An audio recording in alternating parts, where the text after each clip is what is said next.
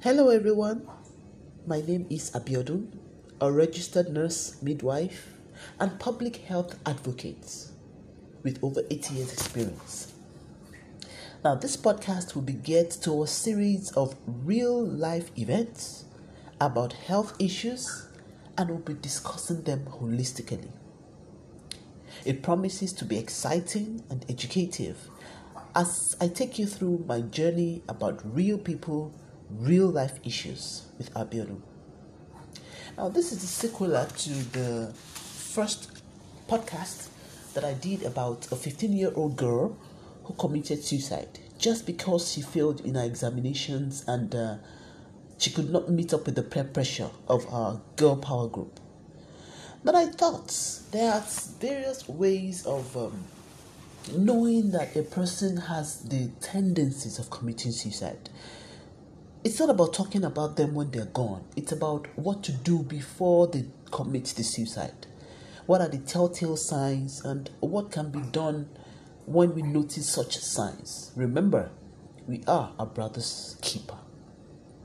Now, first of it, we need to explain that suicide is an intentional taking of one's life, and it is like one of the leading cause of causes of deaths in the United States. Actually, about 200,000 persons attempt suicide. And out of those 200,000, we have about 26,000 people that actually kill themselves or commit the suicide. So, uh, actually, there will be a larger percentage which will be faithfully recorded in the low and medium income countries with poverty, frustration, hopelessness, and an increasing urge to just end it all, to just say they wish they were dead, or just hopelessly say, I cannot continue. Now, I want us to go through some myths about suicide and the facts behind those myths. Now, a, a person may who commits who attempts suicide may not try it again. That's a myth. Because the fact is, majority of those who commit suicide have tried it before, not once, some even not twice. The second myth is that suicidal people are actually mentally ill. The fact is, suicidal people are desperately unhappy and having an overwhelming sense of um, hopelessness and not necessarily being mentally ill. The third myth is that suicide is an impulsive act with no prior planning. The fact is, not always, as most suicidal people have planned carefully and thought about the act for weeks, if not months. The myth four is that all suicidal people want to die and there's nothing anyone can do about it. The fact is, most suicidal people are undecided whether they want to live or die. They may just be waiting for that help to pull them out of that suicidal dream and bring them to reality. Now, the fifth myth and the final myth we're talking about is People who talk about suicide do not actually commit suicide.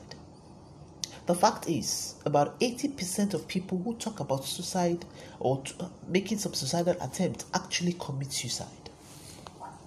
So, what are the you know, signs and symptoms that we could notice from you know, a person who tries to commit suicide? That the red flags. The person could be depressed she could have a blank or sad facial expression. She could, you know, exhibit signs of self deprivation and low self esteem. There could be changes in appearance, changes in her mood, changes in her self image. There could also be neglect in hair or personal hygiene. The person could have a lack of interest in work or things that ordinarily excites him or her. There could be a myriad of family or marital problems, child rearing issues, financial problems, reduced sexual drive, difficulty at work, probably composing a suicidal note. There are a list of so many people, celebrities, known people who committed suicide. like Stephanie Adams in 20, 2018, who was a member of the Playboy uh, uh, uh, Playmates. Also, Stephen Akemerele, 21 years in 1999, because he was found to be guilty of murder. Now, what can we do? What steps can we take? Number one, like they say, prevention is better than cure. Number one, you need to just build and teach your kids to build their emotional threshold from a young age. It is important to develop like an emotional escape plan and which you stick to. I remember when I was young, anytime I had issues like that bothering me, I I, I, I, I make it a point of duty to speak it out. Yes, as I say it, the weight it lifted from my shoulder. I might not be lucky to find someone to speak to, but I do something. I just go to the washroom and I speak into the, the, the, the, the toilet seat and I just pour out my anger. And after that, I flush the toilet and I feel relieved. It's just a way of letting out such anger, which, if bottled up, can cause more harm than good. Also, you teach yourself to be pleased with yourself first, and then no one else matters. When you're pleased with yourself, you don't become a victim of peer pressure. You don't become a victim of trying to fit into an, a, a mundane society, which can make you do what you don't intend to do. You must also train yourself that life is cruel. If life gives you lemon, what do you do? You make a lemonade out of it. Always know and realize that there is triumph in trials. What you're going through today can be your escape route to that success you've been longing for. And always realize at the back of your mind that suicide is never an option. Now, in case you find people with such issues, what do you do? Number one, you need to ensure an open line of communication. Like I said, I was able to let out my bottled up anger. Let them try to communicate. If there's a way they can talk about what's their issues. Like they say in my place, a problem uh, uh, shared is half solved. You could also offer help, specialist help, you could call for help from relevant authorities like the National Suicide and Crisis Line Hotline 112 or 911, or even the police helpline 999.